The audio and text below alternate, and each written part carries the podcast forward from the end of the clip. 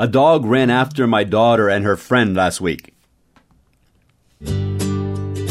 Hey, this is Tim Barrett from dominiinglês.com.br e este é o mini podcast Inglês Todos os Dias, episódio número 539. Na semana passada, minha filha e a amiga dela estavam caminhando pela rua quando de repente um cachorro escapou do quintal e começou a correr atrás delas. E elas correram tanto que nem viram mais nem onde elas estavam depois. e quando ela me contou essa história, eu lembrei de mais um phrasal verb com a palavra run, correr. Desde o começo do ano, nós já vimos oito significados diferentes ou usos diferentes da palavra run, R-U-N. E mais uma é para dizer correr atrás. É, na verdade, é bem semelhante ao português, né? Que é run, correr, R-U-N, após, é after, a gente fala em inglês, correr após. Run after. A-F-T-E-R.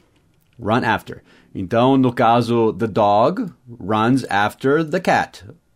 O cachorro corre atrás do gato. Runs after the cat. The cat runs after the mouse. O gato corre atrás do ratinho, do camundongo. Agora, tem outro verbo que nós usamos em inglês que não é um phrasal verb, que é o verbo chase. C-H-A-S-E. Chase. Chase. Então a gente poderia dizer: The dog chases the cat. Deixa eu colocar essas frases no passado agora. O verbo run, R-U-N, é um verbo irregular. Então o passado é ran, R-A-N, tá? Ran. Fala, ei, ei, ei, ran, ran, ran. The dog ran after the cat. Quer dizer, o cachorro correu atrás do gato. Só que a gente poderia falar também, the dog chased. O verbo chase é um verbo regular, então o passado é formado acrescentando ed ou só d nesse caso. Então chase, C-H-A-S-E, coloque um d no final e esse é o passado. Só que lembrando que quando um verbo termina com som de s, s ou ch ou p, o ed vai ter som de t, tá bem leve. Então chase é o presente e o passado com d é chased chased. Então, o cachorro correu atrás do gato, the dog chased the cat. Podia ser traduzido correu atrás, perseguiu também. The police chased the thief. A polícia perseguiu o ladrão. Podia ser ran after também, né? Ran after the thief. Só acrescentando que esse chase também pode virar um phrasal verb para dizer que você expulsou alguém, tá? Mas você tem que falar que você chased alguém fora de algum lugar. Esse fora de é out, O-U-T, de, né, of, O-F, out of. Inclusive, nós vimos isso nessa semana, estamos tendo um episódio lá no nosso grupo de Patreon, que é o patreon.com barra inglês todos os dias. Que, por sinal, se eu não me engano, agora eles estão aceitando a moeda brasileira lá, lá no Patreon, patreon, né, .com.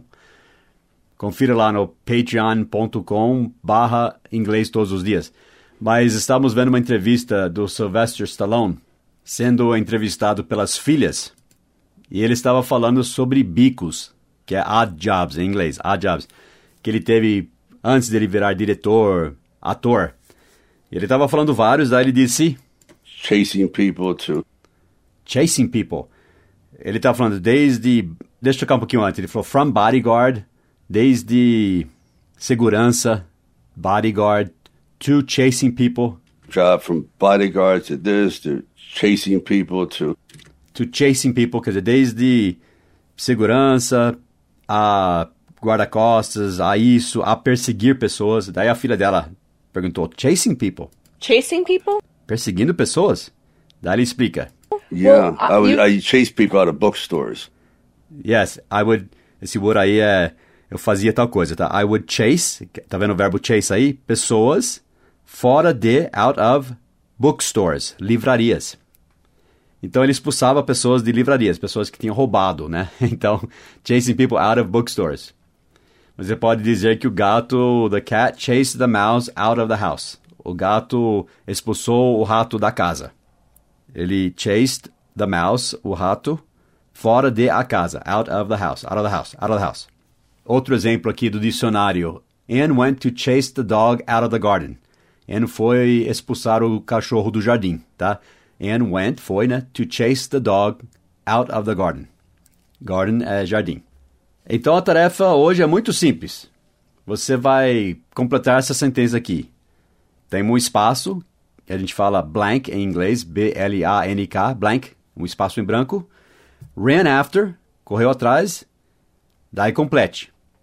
My wife ran after me. A minha esposa correu atrás de mim. ok? Para me fazer limpar a casa, ok? My wife ran after me. Mas preenche então essa frase aí com alguma coisa, ran after alguma coisa, alguém ran after alguém. Pratique mais essa expressão, esse phrasal verb com a palavra run. Então vá para domineinglês.com.br, dica número 539. E se você não run there, se você não correr até lá, I will run after you. Vou correr atrás de você. And make you participate. So I'll see you there. Have a great day. Bye bye.